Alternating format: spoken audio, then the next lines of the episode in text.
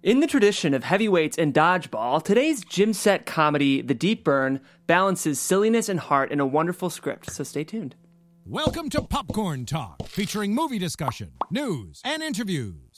Popcorn Talk, we talk movies. Ladies and gentlemen, welcome to the Unproduced Table Read here on the Popcorn Talk Network. You're hearing Physical by Olivia Newton John, a classic, because we are reading an 80s set gym set comedy called The Deep Burn, written by Jerry Landry, who we have here in studio. Thank you very much for having me on. Thanks for being here. We're really excited. Um, so, guys, if this is your first time tuning in, this is a show called The Unproduced Table Read, where we read Hollywood's hottest unproduced pilots and features. And we're so excited about today's sitcom, The Deep Burn. Um, Jerry, I guess normally I wait, but I want to have you introduce the script, introduce yourself, and kind of talk about the world we're entering right now before we dive in.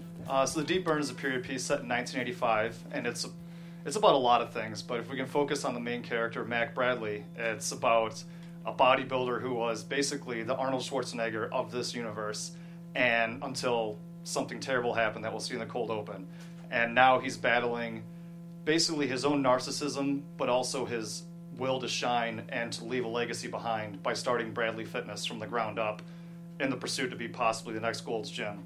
Great. Um, so, I mean, I, I guess a good way you could put this is kind of like a parallel ver- universe to what we saw going on in Venice Beach in the late 70s and early 80s without borrowing too much from that. Cool. Um, very interesting. And uh, of course, to read it, we have a group of amazing actors that I would love to introduce themselves right now, where they can find you on social media, and who you'll be playing in today's pilot.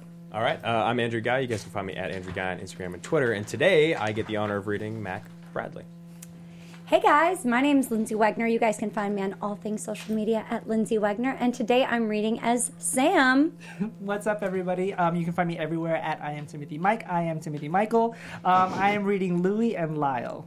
Hey, what's up, everyone? My name is Sheldon White. You can find me on all social media at Sheldon White 2, and I will be reading the roles of Hank and Randy. Hey, I'm Haley O'Connor on Twitter at Haley O'Connor, and today I'm reading Marge, Cindy, and Brenda. Um, cool. I guess we've introduced the script, so I guess we might as well get right into it, guys. Um, as mentioned, this is a pilot called the un- or a pilot called the Unproduced Table Read. A pilot called the Deep Burn, and uh, we're gonna get right into it now. Oh, and by the way, I'm gonna be acting today. Normally, I just read action, Dun dun dun. but I'll be playing Ken as well. Get And the Oscar. I There know. we go. I'm planning on winning my Emmy today. So we'll see how it goes. All right, guys, this is the Deep Burn. Uh, if I can find the page. Cold open. Interior auditorium main stage day. Bronze beefcakes flex and curl for a crowd, unabashed in their bikini underwear, their terrace muscles rippling at the same frequency as the banner above them, welcoming us to Mr. Galaxy 1979. A lone bodybuilder steps forward and accepts a massive trophy from a meek judge as photobulbs flash across the arena, followed by the mass shaking of Polaroids. The crowd of bodybuilding fanboys pays no attention to the sullen Mac Bradley as he peers into his greasy orange hands upon a tiny tin cup. Mr. Galaxy, first runner up. Interior Bradley Fitness weight room night. Fluorescent lights flicker over a dungeon of weights as Mac's traps blast out of his tank top, pumping preacher curls, lat pull downs, and front squats to failure. Interior Bradley Fitness, Bradley, Bradley Fitness back office night. Mac opens a desk drawer and retrieves a vial of Dianabol from a scattered pile of pills. He draws the creamy liquid into a syringe and primes the needle. Pulling his already short shorts past mid thigh, Mac plunges the needle deep into his flesh. A clock on the wall pushes past three as Mac pushes out the door, shoving past a bodybuilding poster with the tag, Glory is Eternal. Interior Bradley Fitness aerobic studio night. Mac jumps rope with the scowl, pushing his RPMs past the red. Interior Bradley Fitness weight room night. Mac boards a Spartan bench, clapping a cloud of chalk before heaving up a barbell maxed with plates, finishing his set with a primal roar. Interior auditorium main stage day. Glistening beefcakes flex on the similar on the familiar shadowy stage. And Max soaks up the spotlight, his focus unparalleled, his tan flawlessly hued. Chyron, June 1980.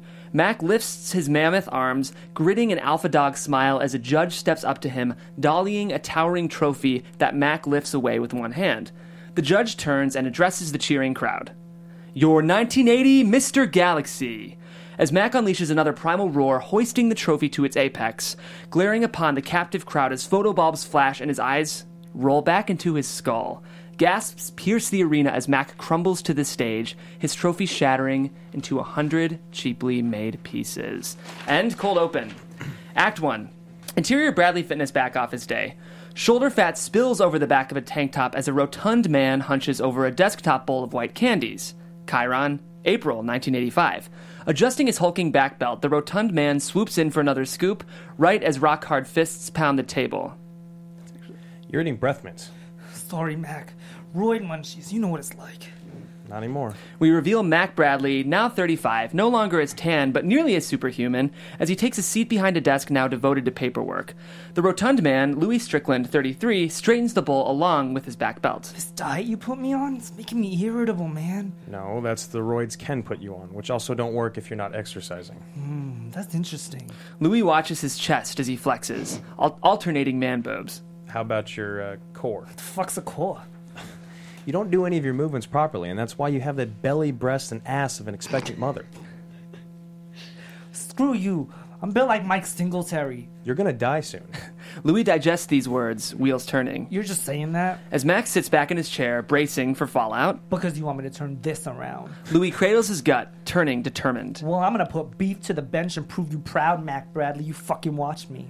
Louis swipes a handful of mints and exits. Max sighs and swivels to the back wall, eyeing a photo plaque of 1980 Mr. Galaxy, an 8x10 of a juggernaut at his pinnacle, taken moments before disaster. Roid munchies. What a fat asshole. Interior Bradley Fitness front counter day. A petite, mustachioed man walks, wafts past a Formica counter, delicately presenting his gym ID. Lyle Rifkin, EXP 386. Hank Arellan. Hank Arellan.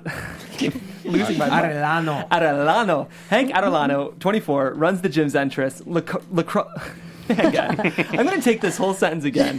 Hank Arellano, 24, runs the gym's entrance, Lacoste sleeves folded over his fratty biceps, chewing on a straw as he eyes Lyle's card with instantaneous scrutiny. Enjoy your workout, Lyle. Lyle nods and gears his gentle frame toward the weight room, entering into a world of behemoths. Interior Bradley Fitness weight room day.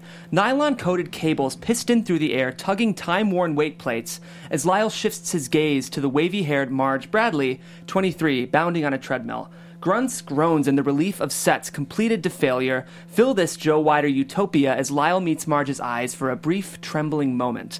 Lyle awkwardly pivots to the dumbbell rack, squeezing in between bodybuilders, hoping to unseat a pair of 50 pounders. Lyle sets his grip and pulls, but the weights won't budge. He checks back to Marge and moves along to the 35 pounders. Those won't budge either. Interior Bradley Fitness front counter continuous. Louis parades up to the counter, a black belt still choking his cannonball belly as Hank happily intercepts him. Beef City! Population Lou. Check me in, scrub. Louis plops his membership card on the counter. Louis Strickland, expiration 286. Hank scans the card with a meticulous eye, giving Louis the unnecessary third degree. This ain't you. Shut up, dweeb. Maybe this is the person inside of you. Have you eaten anyone today? Hank smiles, gesturing with the card. You know what?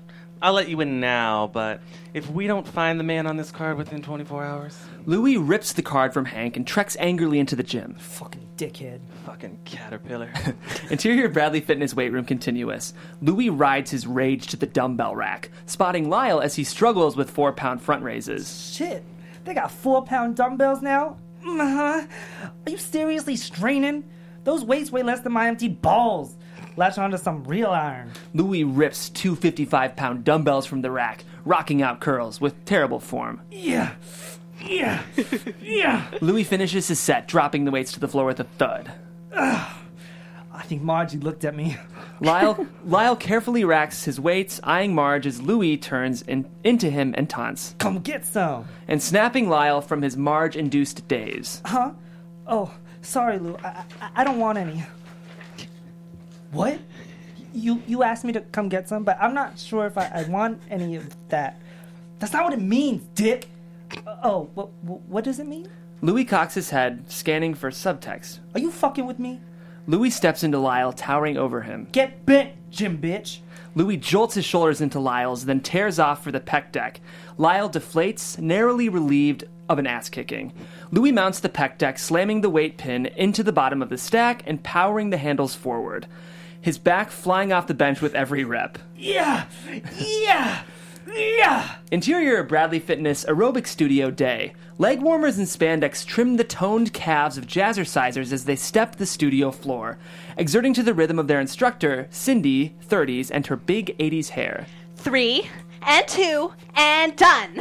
Up tempo electronica comes to a crescendo as Cindy wraps up her routine. Great work once again, ladies. Now, before we quit, I'd like to have just a second of your time. Samantha Interno, 28, as serious as you can be in lavender leg warmers, narrows her focus as Cindy from the front row. An adjacent jazzerciser, Brenda, 26, whispers out. This is it, Sam. Fingers crossed. You've worked so hard for this. I have. You deserve this. I hope so. This is all you've ever wanted. Okay, God, okay, shut the hell up, Brenda. Cindy removes her headband, continuing to address the class. For those who don't already know, my husband and I will be moving to Detroit, Michigan. The city is really making a comeback. Ooh, the class ad libs oohs and ahs. and I will miss all of you. It, it goes without saying that I've appreciated every moment as your appointed instructor. And now I must appoint a new instructor. Cindy chokes up as she takes in her class one last time. Holy goddamn shit, I can't take it. Uh, Brenda, don't make me unappreciate my time with you. Oh, sorry, Cindy. Now, Mac and I discussed this at length, and I must say, we are delighted with our choice. There really is nobody better or more appropriate for the role than this guy. Guy? And I'm one sassy bitch. Holy crap, is that Randy Sanders? Brenda gasps as Randy Sanders, 36, a white man with a snazzy tank top and afro perm, crosses to the front of the studio. Although ostensibly not in shape, Randy is light on his feet. But Cindy, I was your jazzer admiral. You're second in command. Randy expands into Sam's space, centering her in gruff tones. How irrelevant. Sam leans back as Randy twirls to the front, subliming back into a jubilant, effeminate man, taking control of the room. Would you ladies like a little taste? The class minus Sam shrieks with excitement. I call this one the Manhattan Equine. Be careful, it's experimental. Oh my slutty Jesus, the Manhattan Equine! Randy shoots his arm into the air like a cowboy breaking a bronco, yawning his hips and skipping across the studio, emoting with every flailing part of his body. I'm a horsey. I'm a horsey. Where's my saddle? I don't have one. The class excitedly follows Randy's lead, leaving Sam isolated in the middle as they foolishly gallop around her. Interior Bradley Fitness back office day. A thin smile cracks Mac's crisp jawline as he looks upon his 1980 Mr. Galaxy photo plaque with revelry. Off screen, a bodybuilder s- sings Springsteen's Glory Days. Glory days in the wink of a young girl's eye. Glory days. Max spins to find Kenneth Klein, 31, folding his aviator shades into a jean jacket that does little to hide his Herculean physique. Yeah, those days are long gone. Feel free to lament, bud, but I still don't see why you're pooping out on the qualifier. Again. Ken sheds his jacket, laying it on a stack of boxes. Because bodybuilding's a young man's game, and I'm a 35 year old dinosaur. Yeah, a sleeping dragon. Dragons are not dinosaurs. Sure they are. Dragons aren't even real. Yeah, sure they are, and who better to help wake the beast? Ken nods to the plaque, and if you look closely, there he is, standing over Mac's left shoulder, the ripped runner up. Yeah. It's like, let's make that mistake again. Again with the heart attack. Pulmonary embolism. See, it was just a pulmonary emblemism. Emblemism. And what was that, like 10 years ago? Embolism. and the plaque says 1980. 85 minus 80, that's, that's five years, Ken. Five years without anything going wrong. Oh, on every single doctor said no, unless I want swift suicide. Well, what if the doctors are wrong? All of them? Ken pulls out some pills, checks the clock, and downs them. You were an animal. You could have won in 81. You could have easily won in 82. Fucking Phil Jansen. Remember how hairy he was? Ken pulls up his gym shorts, sliding a needle into his thigh. But you gave all that up, and now you're living with the regret that nobody will ever remember you. Ken rubs Mac's Mr. Galaxy trophy, crudely glued together, standing in a corner of the office like a golden houseplant. And it might just haunt you forever. Max stares at the trophy, lost, until focusing back on Ken. I I don't regret anything, except maybe this conversation that we're having right now. Yeah, because that's what I walked in on. You not regretting anything from your past. Why did you walk in here, Ken? Louis not racking his weights again. Hey, you're looking a little punchy I am not. and pale. But think about it. Hey, at least start working out again. Maybe you could do it running clean. Ken chuckles as he exits, leaving his jacket behind and leaving Max stewing, picking at his spare tire. Shut up, Ken. Max shakes it off and dives back into his paperwork just as Sam storms in. Randy Sanders? Are you shitting me? Max slides a VCR cassette sleeve across the desk. It features Randy in a powdered wig and tank top titled Sweatin' It to Sheet Music. The man has videos. I thought you'd be elated. I'd be elated if you would have given your girlfriend a seat at the goddamn table. I wanted that job, Mac. You know that. And someday it'll be yours, but this is a huge step in the black for us. We, we just landed the chosen one. Max slides across another VHS cover featuring Randy dressed as jazzercise Jesus, leading a studio of 12 disciples. Show me one more goddamn video. I only have two videos. Sam twists in a huff, reaching for the back door. Look, Sam, if you want to talk, let's talk, but no more of this getting mad at me bullshit. Sam exits, slamming the door behind her, sliding Mac's plaque askew. Leave it open. Mac pushes away from his desk, frustrated as he aligns his plaque back on the wall. He talks to it, mimicking a conversation with Sam. Hey, what do you think if we tried getting into Mr. Galaxy again, huh? One last hurrah. Sighing as he continues. I know, Sam, you said that if I ever did steroids again, you'd leave me. Well, you mostly relied on the phrase chemical castration, but look, hear me out. Max spins around, looking past his desk and spotting Ken's jean jacket lying on the floor. What if this time I did it running clean? Nobody runs clean at these things. Like, think the publicity the gym would get. First Randy freaking Sanders, and now this. We'd be the next golds, maybe something more. Mac eyes his trophy, which we now see is sitting in front of the bodybuilding poster from the cold open, with the tag, Glory is Eternal. that is so refreshing to hear. I, I, I just knew you'd be so cool about this, and then it wouldn't tear a fabric of our whole relationship. Mac opens his desk drawer, long emptied of roids and pills, his brow furrowing over a lone velvet engagement ring box. What are we, Sam? End of Act 1. Act 2. Interior Bradley Fitness treadmill area day. The gym's run at the gym runs at smooth capacity as Lyle approaches the treadmills, a Sony Walkman clipped to his waist. Stopping as he nervously focuses on Marge, still striding on a treadmill. Lyle flattens his mustache, tweaks his foamy headphones, and takes a deep breath. Exhaling as he rapidly unclips the Walkman from his waist, he pulls a pair of AAs of double A's from his compartment and sneaks them into his gym shorts pocket. He glances to Marge again, announcing with faux sincerity, Oh, rats. but Marge keeps running, undeterred as Lyle breathes deeper, moving closer, trying to engage it, trying to engage Marge's peripheral, leaning in as he finally catches Marge's eyes. It's Lyle, right? No, no, it isn't. So, sorry, I, I meant Marge, right? Nope, sorry. What? Oh no, I'm. Bye. Marge removes her headphones, mounting her feet on the runners as Lyle runs to walk away. I'm joking. What's up, Lyle? Is it? Uh, I, I really, I really don't mean to bother you, but but this thing is spanking new, and, and I forgot to put any batteries in this morning. Lyle glances at her treadmill monitor, 14 miles. Jesus. Wow, you are really dedicated. I don't think I could ever run that far without ever going anywhere. Across the gym, Louis grunts out cable flies as he spots Lyle and Marge, misinterpreting the vibe as he releases the handles, letting the cables whip back into the housing. What The hell you do, gym bitch? Louis hulks out the gym, heading for the front counter, moving behind the Formica and brushing past Hank. I threw the cheese plate out this morning. Why are you back here? no time, Louis shushes Hank, puts a PA mic to his lips. Interior Bradley Fitness treadmill area continuous, and Lyle stumbles through the small talk as Marge hears him out. Uh, Lyle Rifkin, please come to the front counter. Your mom is here and she has your diarrhea medicine. A couple laughs leak over the PA. Interior front counter, Hank giggles as he grabs the mic. Interior treadmill area, Marge stares at the loudspeaker as Lyle goes through several iterations of shrugging it off.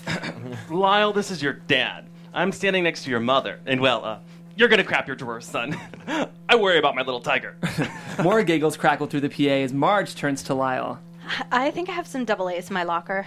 Lyle stands embarrassed as Marge puts a hand on his arm. You want to meet me in the lobby? Oh God, yes. I, I, I mean, y- yeah, sure, let's do it. Marge heads toward the exit as Lyle stands back, frozen in awe. She stops, calling back to him. I'm not gonna take that long. Lyle shakes his head and jogs up to Marge, exiting with her side by side. Interior front counter. Marge moves past, and Lyle hangs back by the counter, where Louis stands steaming as Hank pats Lyle on the back. Look at you, Lyle style. Lyle, sheep- Lyle sheepishly smiles, trying not to throw up. when she comes out, get her number. Exterior Bradley Fitness Day. Sam sits on the front steps, dragging on a cigarette. Put that out. Please don't order me around. Not out here. Randy rips away the cig, stomping it out with his high tops. It's like you're actively trying to be the biggest problem in my life right now. Oh, so someone shows you that they have a backbone and you immediately lose yours? Apparently. What are you? Some goddamn panda? Lying around, sucking on bamboo shoots, licking your asshole, and bowing to extinction unless someone else takes care of you? Jesus, can't I be sad for just one second?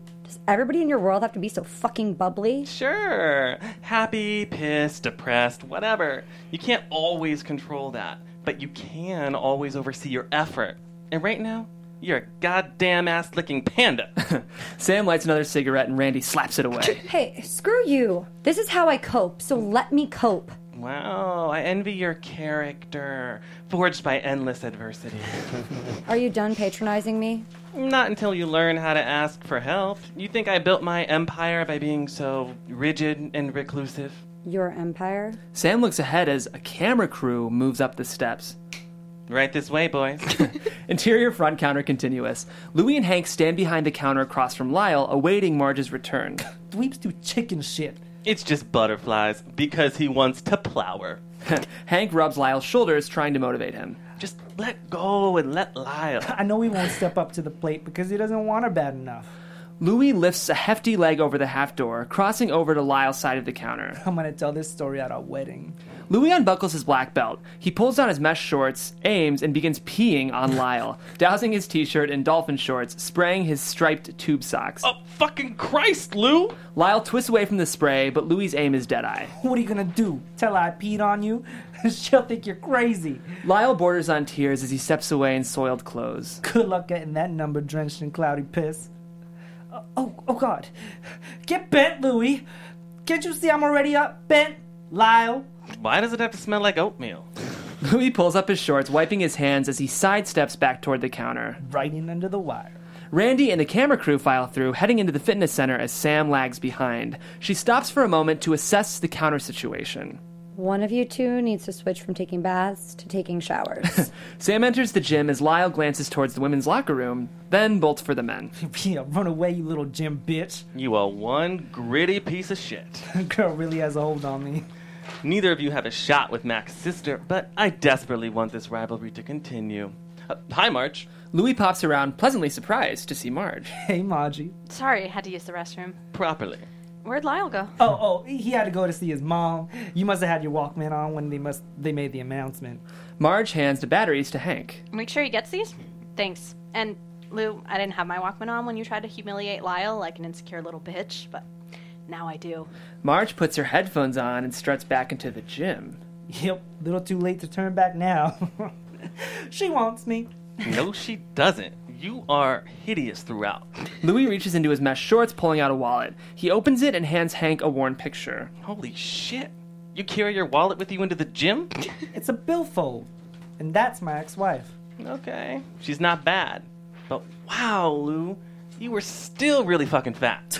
Didn't matter. Still got the girl. Because unlike my urine-soaked adversary, I know how to play the game. Uh huh. So was it game over when your wife left you? Nah, she left life. Ovarian cancer. Damn. I'm sorry. Yeah.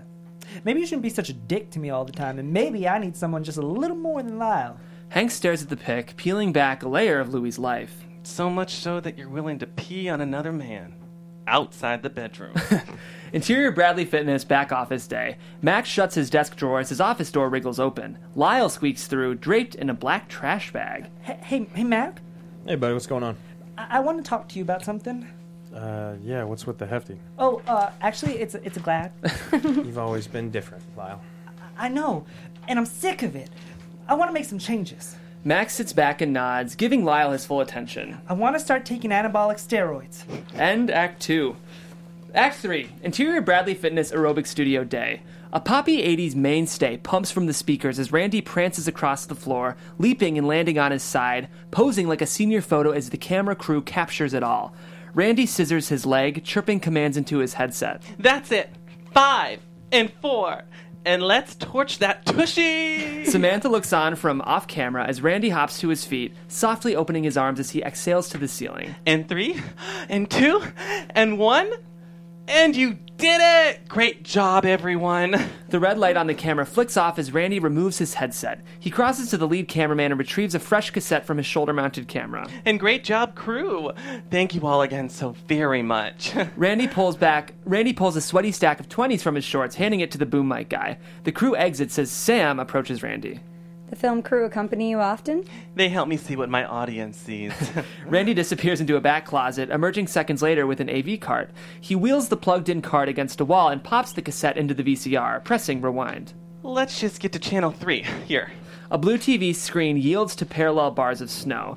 Randy adjusts the tracking and pulls the clipboard off the cart. Now, you may criticize me. Seriously, really nail me to the cross.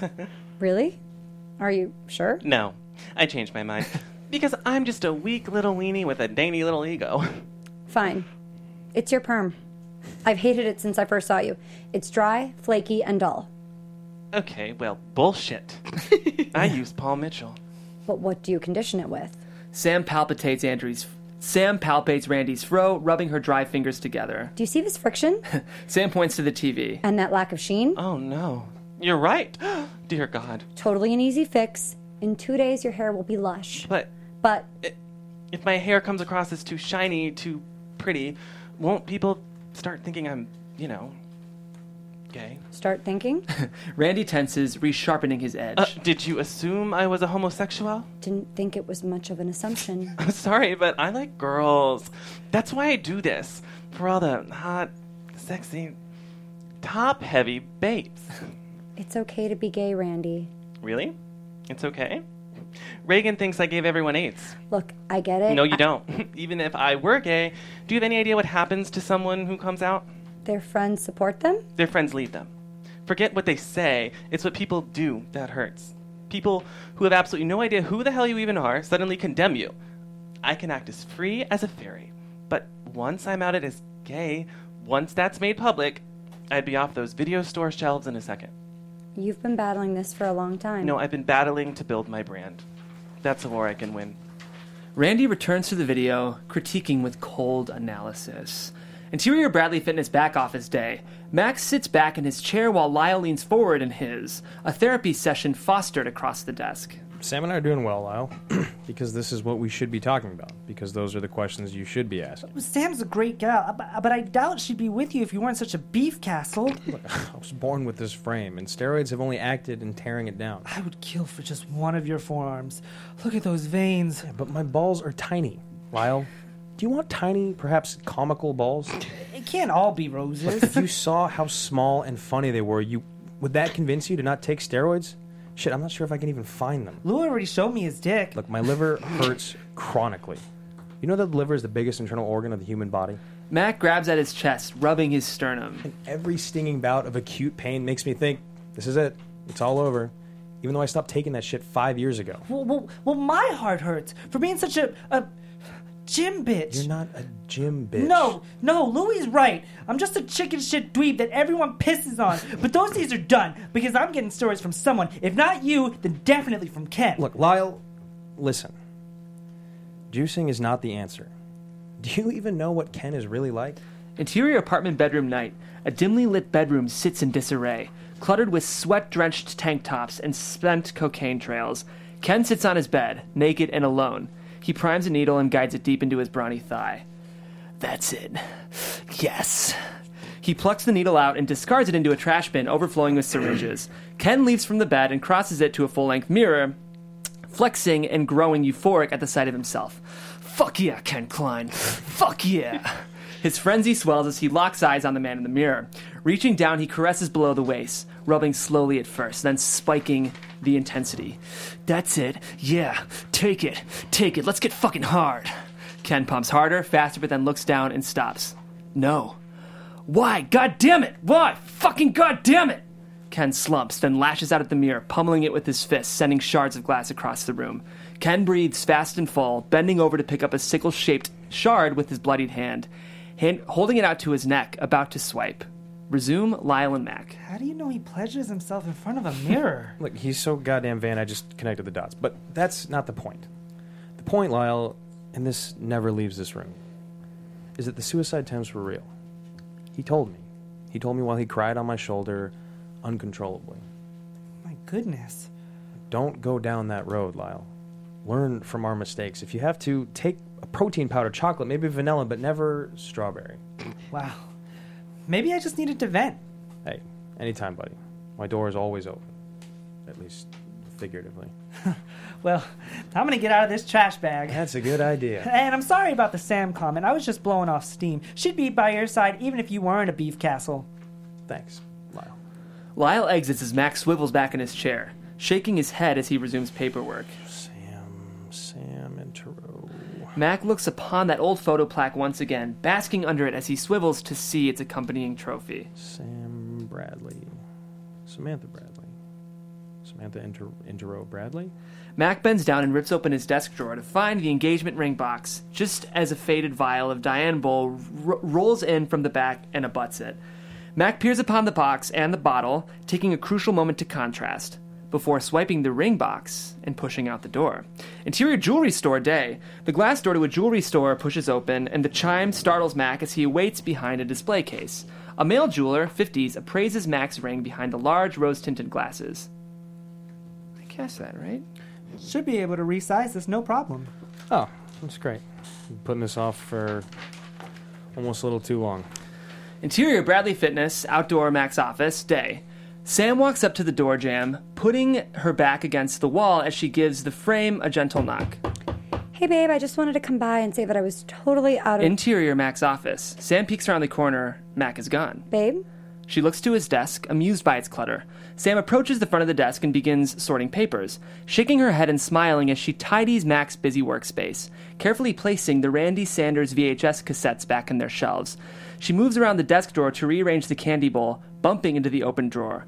Looking down, Sam's smile dies as she spots the vial of Dianabol. Title: The Deep Burn. End pilot. Woo! Interesting. Jerry, I was interested in this pilot, and the reason I chose it for the show was because of its kind of mix of tones. Mm-hmm. Yeah. That's what's it's you know it doesn't exactly read like a conventional single cam sitcom, but I feel like this kind of pilot exists much more like apparently in the world of streaming than it used to in the last kind of five six years. Can you kind of talk about what you're kind of going for tonally, or at least speak to your approach to tone in this pilot? I mean, it's a, it's a constantly iterative process, and I, I feel like maybe I will have to choose like this road is forking, and I may have to choose a lane. Mm-hmm. Um, but I guess what I'm going for is I, I think a good show is something that can make you laugh, make you cry, like make you feel everything, like How I Met Your Mother, Mm-hmm. Yeah. uh, for example.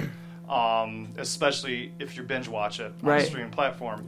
Um, like that episode where Marshall's dad died, that was powerful. Yeah. And so I think if you can be evocative, the the comedy will come out naturally, the drama will come out naturally, but it's it's basically just sending that powerful message. It's basically it, you kind of want to influence your audience a bit, and you can tell them stories um, that they should listen to, but it's up to you as the writer to be evocative and to uh, make something worthy of their interest. So. Yeah, and I do feel like you're trying to create something kind of bingey here. Like it is funny because like this does when you read a network sitcom, it kind of has that like clean, like this was fun, and you want to create a will they won't they like you did with Sam and um, Hank Mac. Sorry, with Sam and Mac. But are you kind of? It's more sort of more serialized than it is episodic. Yes, yes. Can you Um, can you speak to that a little bit? I can. Um, so it's going to be about Mac's journey. Um, he also has a will they won't they with bodybuilding because he's 35. Mm-hmm.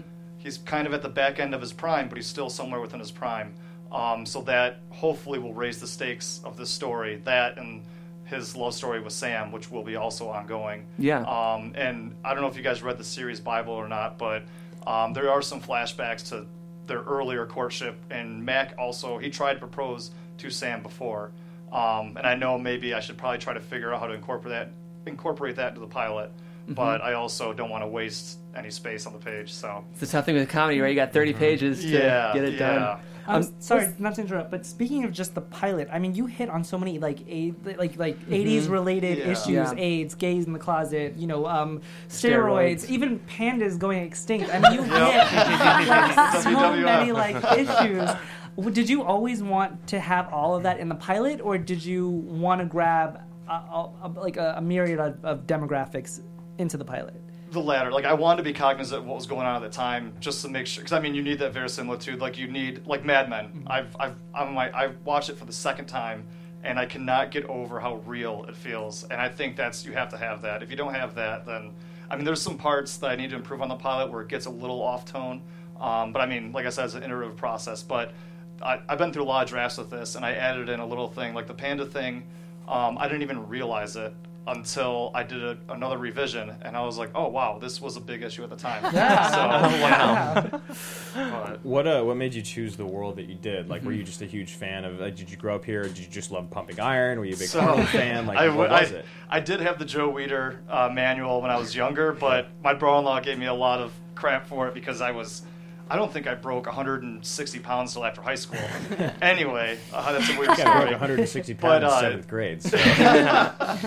But uh, a really, actually, the biggest thing, what made me want to write this play, well, what, like, I, I, lo- I, lo- I love to write. And what started this idea was I worked in a fitness center back in college at Michigan State University. And I can't remember what the inciting incident was, but I was talking to my boss at the time who had been there since the early 80s. And I said something about, like, oh, you notice, like, um, the bigger guys are usually by, like, the dumbbell rack. And I wonder, like, maybe the dumbbells are, you know, it's like the secret to you know losing weight and putting on putting on mass. Not I didn't. I hope I didn't say it that way to her. and uh, but what really stuck with me, she goes, "Oh, you should have seen this back in the '80s. Like it was there was a hierarchy. There was the people roiding out, and there was literal like monsters in the gym. And if you were undersized and you went to take their bench or their weights, they would forcibly remove you from that from that setting. I was like, Wow. wow. Like it was a different world. Like, um, I mean, because you, I mean, I worked at the fitness center for about three years, and you, you kind of assume some people might on steroids, but she said like in the '80s it was they. It Everyone. The norm. yeah, it was Yeah. prevalent, Yeah. it was ubiquitous, like Yeah. yeah. Wow. So I want to talk about that because you use steroids as a storytelling device, which is like such an interesting writerly technique. Can you kind of talk about? I'm sure that experience, like that anecdote, was kind of the inspiration for Mm-hmm. that. Yeah, can you just kind of speak to like using something like a journey with steroids as a way to tell the story, not only with Mac, but like with like Ken or any of the like Lyle's Yeah. considering using. Like, can you speak to that a little bit? I mean, because Lyle has obvious insecurities, and he's Mm-hmm. tired of being low on the totem pole, especially especially when Louis, who is basically an overweight bodybuilder, um, who he does everything except put the work in. Mm-hmm. Um, he takes the steroids and he does his, he works out with awful form. So Lyle is sick of being down there, and also in the '80s. I mean, I don't want to get too political, but fear was always a great way to like like the uh, the Dare program. It was Right. fear, like the Reagan. broken record thing, and it was like even marijuana is terrible, like it's a gateway drug. So I feel like Matt kind of used that tactic with steroids because I think it kind of shows that he doesn't believe that 100% because he was seriously considering what Ken had said, and he was looking at that Violet Diana, Dianabol and almost got he got, almost got flooded with nostalgia. But then he decided the last second that Sam was more important. And uh, one one common criticism of this script is that Mac is an inactive protagonist, but I kind of want to use that as a point because he's I mean he has a lot of work to do. Like he's now he's a businessman now. He's not a bodybuilder Right. yet. So he may appear inactive, but he's at that desk for a long time. And then when he actually takes action, that's when everything goes to goes to shit. Like Well, the thing that's that's when the story really starts. I think. about Mac, and like I want to talk to you about writing that, and that's funny that people say like that's a, a criticism is that he's an inactive protagonist, but he's really the only grounded character in the whole thing. It feels Yes. like you know everyone else kind of acts in extremes, and I think it's really important. You know, like uh, I, when I walked in and talked to Jeff, I was like, this really reminds me a lot of just kind of like the feel of dodgeball, just because everyone around him are, are these interesting characters, but like Peter Lafleur or Vince Vaughn is like very, and and even Mac is more pointed than him, I think. And is there like a reason why? Like, do you relate more to that, or did you just think it was it kind of grounded everyone around him? What was the the purpose for writing? I think like the, that? the story needed a fulcrum. You have Louis on one end, Yeah. and then you have all the good people on the other. and uh, but then I I mean to make it more unpredictable is, you know, other characters have their own prerogatives. Like just because Mac thinks he's doing the right thing doesn't mean Sam's going to see it that way. Yeah. And yeah, so that's um, the writer of Dodgeball. I think he did a great job of putting absurdity into into his comedy, which is I think is very tough to do after trying and failing over and over again. um, so that's that's like yeah, I can see that from the dodgeball like angle, um, which is that's why I mean that's why it was made into a great movie.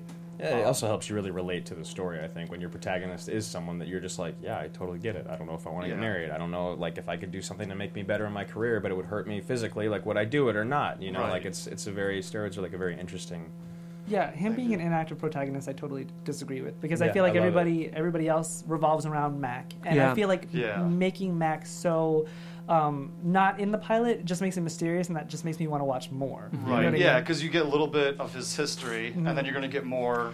I mean, next. Few That's what I noticed in the show Bible, reading about what happens between Sam and Hank and all this stuff. I'm like, it Yeah. Awesome. was so exciting. I feel like we never ever, when we do these, for the most part, we never really get like the whole background story and what's really going on. Yeah. Yeah, and it was totally. really neat to be able to see the background and everything that you'd written, and I felt so much more connected to the character because I'm like, okay, I actually see what happens like a couple episodes down the road, mm-hmm. and more of like a history. right, and yeah, you just hope that your audience keeps the faith, and Sure. Right. but It's such a it's a very well structured Bible, and that's actually another reason I brought the show on is because we actually haven't talked about much about Bibles on UTR yet. Um, can you talk about structuring your show Bible specifically and what you wanted to reveal in the pilot and kind of what you didn't want to reveal in the pilot? I think the biggest thing, especially with structure, is that you have to do what conveys the message you want to send and the story you want to write. And because there's a lot of talk about structure, like uh, interiors, exteriors, um, don't use the word is, don't use to be verbs. Right. And I don't, it, I mean, yeah, it can, it, it can help you to avoid those common pitfalls, but it's more about the story and it's more about being evocative. Like you need to, um, I think like the the more you write, the better you get at expressing yourself as who you actually are. And I'm trying to get there. Um, but yeah, back to the show Bible. Um, that's another thing. That was probably I think that was the first show Bible I've written. And I mean, I, thank God for the internet. I can see hundreds of show Bibles, and I go through there, and it's basically you just need the message of the show.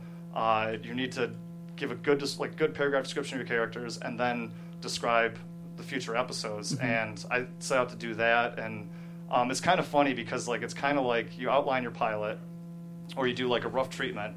And that's exactly what you're doing for those next episodes. You're just not writing an outline form. Mm-hmm. Right. So that's, I mean, kind of what I try to do. That's, I think this is the, that was the second revision of my Bible. So, like I said, it's iterative. So I'll keep refining it, and you know, I hope that whatever you write in the future, you continue to, to make these very um, detailed Bibles because, like Lyndsey said, they really do help actors cool Mm-hmm. um, just grasp our characters and ground them, and, and just knowing what has happened and what's going to happen. It's just it really helps us. So I thank you for including that. Well, thank you for letting I me know. I feel like we're going to be really spoiled now. Yeah, It's nice. Uh, I always ask this question, and you kind of mentioned at the top of the show that you there was things you wanted to change. Um, have you ever had this read before at a, at a table read? I did on Twitch table reads, and it, that was fantastic feedback. As as this will be, like I was taking notes during the show. I hope that's fine. at a Yeah, good place. I was gonna kick you out, but I decided to stay. Uh, and so my follow up to that is always like, is there anything that you liked or didn't like? Any changes you want to make? Any questions for us? You know, things like that. I think the biggest thing that I always see is that I need to make my lines more succinct. Like I think once you once you can really get going on a script is when you have what you want to say. Now it's just how are you going to say it? Like that's the thing. Like that's why I see in the, all these revisions. And I mean, just just hearing you guys read the lines, like thank you again for doing this. But that's where I really know, like, okay, this line be more punchy. This line, you know, there's a little too much fat on this line. I need to trim that. Um, but yeah, that's I mean, that's the biggest thing. Cool. Yeah, I saw that I changed the lineup, and I saw you make a mark, and I was like, I, I that's I like your interpretation. You're fired. Yeah. I was like, that's I was like, that's better. Just make sure, just make sure you share writing credits now. Exactly. Yeah, By Jerry Landry and Andrew I thought you were going to Neil Simon me and charge me like fifty bucks. after the show. Seriously. Um, the last thing I want to talk about is um, the character of Randy, who I think is super interesting. My fave. Yeah. So Yeah. fun. So good. Yeah, he's Um, good. Yeah. Is he? I'm read. sure like Richard Simmons is kind of an antecedent for Randy a little bit. Yeah. And I want to avoid libel, so he No, may, it's his okay. name might Not to at be- all. Yeah, um, yeah, he's definitely because I think Richard Simmons is one of the most um, beautiful personalities of the '80s. like if you really think about it, how he motivated so many people, and his just demeanor was just so out there. But I think that's what you had to be. I mean, because you're standing out against people that wear leg warmers and neon and teased hairdos, so you got to do something. And and but he, I mean, he was so sincere and genuine that it worked. Mm-hmm. And so I felt like if it's '80s and there's aerobics and Richard Simmons is somehow not involved, then you You're doing a crime. Right. exactly. It's blasphemy. Yeah, Were they're like, yeah, you call this a period piece? Were you worried about writing such a bold character and it coming off as cliche or offensive? Both. Um, and I think that's why Randy really needed to have that soliloquy towards the end Yeah. um, to explain, like, because I mean, I, I was also in the Bible how like the funny thing I noticed, even like I'll hark back to Mad Men one more time. That was 50 years ago, but people really haven't changed that much, and or at least like deep down they haven't changed that much. And I think that's an important message to get across. Like you can have someone lost in the 80s, but then realize, oh, there is a message here. Like, you know, that's if I didn't like this episode, that's at least a reason to watch it. So Yeah. It was great that you put that soliloquy in there because I do think without that soliloquy, it would it would come across differently. Exactly. You know, it I, was a great I even move. like his his exchange with Sam. Really Yeah. show like he's a He's real still like he's a hard worker and he's just like mm-hmm. hustling. Mm-hmm. He's an awesome character. I- Yeah. super fun. and Mac initially, I think, hired him to influence Sam, and I think you can see towards the end of the pilot he did. Mm-hmm. yeah. because she finds out that he deserves that job and he works his he works his butt off and she's like okay mac was right i can learn something from him and i need to apologize and then she sees the steroids and Yeah. Yeah, you Yeah. have. There's this really interesting thing that you do throughout, where you kind of like tease something that might be cliche, and then it ends up being much Mm-hmm. deeper. Yeah. And I thought the first really cool example of that was with the AA batteries, and it was really funny because I was at the gym and I saw it, and I was like, maybe I'm just immature. Uh, but when you did the batteries thing, I was like, is he trying to like make it look like he has a big dick? Like, like that's no, not no. what I thought of. I was like, but they're double A batteries. Double I was A. like, this is not. Yeah. I was like, what's going on here? And then it read to the Triple A. thing. It was like, oh, the thing, you know, with Marge. But then there's all these other things with with uh, Randy, which I, we just talked about. But then Ken and Louie also. Mm-hmm. You have these guys that kind of come off as cliche douchebags, but then you have this really quick moment, into their life where you're like, holy shit, this yeah is people. and you're i a think real person. yeah and i think ken and louie are mirror images of mac on one side and on the other like ken is mac's narcissistic vain possibility and louie is the possibility of mac just stop giving a shit about Right. anything Yeah. so I just think that's really cool how you did that. They, they come off as like maybe two dimensional, and they're just so deep. Uh, they all kind of come Thank together at the end. Yeah. Did you ever consider? I just interrupted you, Dre. I didn't Oh, mean that's to. fine. Oh, I was just gonna say a quick thing on Yeah. Lyle. Uh, so that yeah, so that Lyle's just so socially paralyzed that he needed to force himself to talk to Marge, even if he had to lie. Like he couldn't just go up to her. No. 'cause he just doesn't have it yet. It was a good And move, though. I like that. It was cool. I Yeah. love it. Yeah, it's it so was really endearing, sweet. and she obviously finds it the same way. Yeah. And she, because she calls out Yeah. Hank. Louis and Hank for Yeah. being douchebags. Exactly. Yeah. It's definitely a character world. Like it's like a world that we'll tune in because we want to see where these characters go. Right. Um, that being said, did you ever consider a sixty-page draft of this? Because like, That has come up as well, and I did. And um, part of the second episode would leak into the pilot. Um, but yeah, I basically had where if Mac, if Sam is so mad at Mac, Mac's like, "What's the difference? I'll guess I'll do steroids." Mm-hmm. Yeah. And um, but I mean, I would have to develop that a lot further because I you just, can't just so tonally like you look at things like Orange, and granted, Mm-hmm. there's also like transparent. I, I guess there's no real rules anymore. Good stuff is Yeah. selling, Yeah. but I just um, it's funny because it. And sometimes I read it and it feels like uh, funny drama, and sometimes I read it and it feels like a um, dramatic comedy. Yeah. So I've wondered if you've ever toyed with format at all with the pilot, but Because uh, yeah, I'll get feedback saying like you got to pick a lane, and make it a comedy or a drama. But what I'm seeing here is, especially Orange is the New Black, like it's there's some dramatic elements, and um, I mean that's I don't know if you guys have read the book Orange is the New Black, but what the creator got from that story and put it like she did a fan- fantastic job, and uh, it's just stuff like that where it's like, well, look at what they're doing, and Yeah, I think know? like you're smart to approach it from like an issues based perspective of like Yeah. what is the 80s because I think that's what's gonna to me that's why the pilot's a sell. Um, I mean, I'm flattering you, but that's thank you. No, it's- you got it. It's I, great. I could always use a boost. Have you seen Wentworth? No, I haven't. It's the Australian version of Orange is the New Black, and it was Okay. actually from the same book, but it was done before Orange is the New Black. Okay. But because Orange is the New Black is here in the U.S., it's much bigger. Yeah. But it's more dramatic. It's so much better. Really? than Orange is the New Black. that and they Okay. still That's have been done. slightly comedic parts because the show itself, like you see women in prison, and there's obviously going to be characters that are funny mm-hmm. to to bring that drama so that it's not so tense all the time. But it's really neat, and I think that this this is much more comedy than Wentworth mm. is. But but if you like that and you like Orange is the New Black, watch a couple episodes of that because I think that could help you decide if you want to stick with the half hour or go for the full hour. okay. Because it's really like I mean, especially since you really have been talking about Orange is the New Black. It's Right. it, it's on that same thing except this more dramatic Have any, has anyone not seen it? No. Oh, Is it as big of an ensemble? watch. Yep, watch the first episode. If you're not hooked in the first episode, That's you won't be, but you will be. I've seen it eight times. And just on Awesome. a personal note, who's ever telling you to make this like to stick a lane to either do comedy Yeah. or drama, that, that's not life. Like Yeah. you find drama Yeah. and comedy in, Yeah, in, for in sure. every aspect of life. So Right. I, I like what you did here. I did. Thank too. you. enjoyed Thank it. you. Great. Appreciate it. Yeah. And it's yeah, I mean, like maybe ten years ago you would have had to, but I don't think in this market you need to anymore. Yeah. So Yeah. I mean, yeah. And I, I Um, see like so many of these writers that have made it, and I think what's going on is they know the rules so well, they know exactly how to break them, and Yeah. that's where you're like, I know I can get away with this, and it's going to work. And Right. I mean, a lot comes out from first draft to production, but it's I, I, I can see that essence in, in these stories. do you, that being said, do you have a perfect network you could picture this on? Do you picture streaming or Maybe streaming. Um, it, it would depend. Like like something like HBO, it would need to be punched up big time. Yeah, um, for sure. But I, I mean, like Californication on Showtime. Yeah. I was really impressed with that show and the characters. I mean, that's more just like if you like Hank Moody and you sympathize with him because he's not the jackass he appears to be. Um, but yeah, I mean, any network right now. of course? Um, do you have any questions for us about our Um, read or? This is great. This is no, I yeah. I'm it's- sorry about the air conditioning. Yeah. Oh, that's right. I wasn't wiping my brow too much. For those watching, you might notice that we're a bit drenched. Shiny. Little steamy. Yeah. yeah, this is the deep burn. Yeah, that's right. we were just There getting into the, the show. The and world. Method, character. yes, method. Yes. Uh, well, Jerry, thanks for being here. We so appreciate it. And if you write more, send them my way because I want to see what happens with these characters. Okay, thank Um, you, and thank you for having me. I appreciate it. you guys. All did a great job. Thank Thanks. you. you. got it. If you want to send me anything else, please do. Let's keep in touch. It's great Okay, to have you. Awesome. Um, well, guys, I guess that was the unproduced table read. Um, if you guys want to find me online, you can do so at Jeffrey C. Graham. Um, you can pitch me scripts there. I've been having more and more people do that.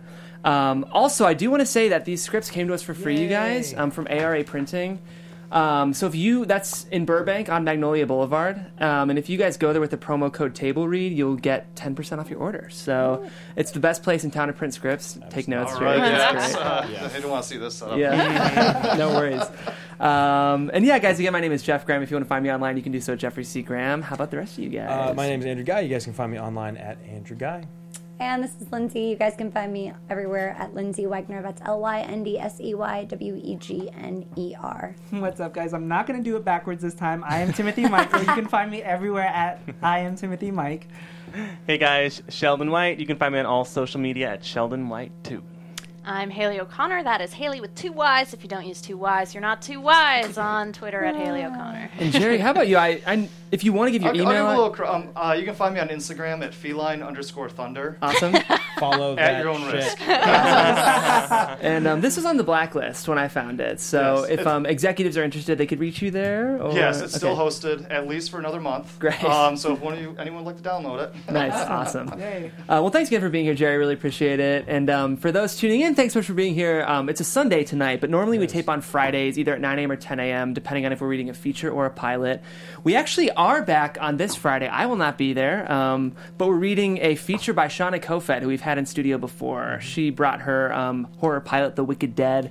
And she's it's gonna be a bit of a different show. She's bringing a feature that's actually already going into production, but she wants one final round of notes um, from our cast, and she was great the first time, so I'm sure she'll be great the We're second. really excited. Yeah, it's gonna be really, really fun. awesome.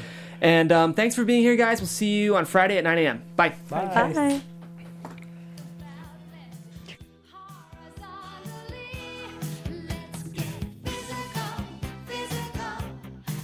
producers Maria Menounos, Kevin Undergaro, Phil Svitek, and the entire Popcorn Talk Network, we would like to thank you for tuning in. For questions or comments, be sure to visit popcorntalk.com. I'm Sir Richard Wentworth, and this has been a presentation of the Popcorn Talk Network. The views expressed herein are those of the hosts only and do not necessarily reflect the views of the Popcorn Talk Network or its owners or principals.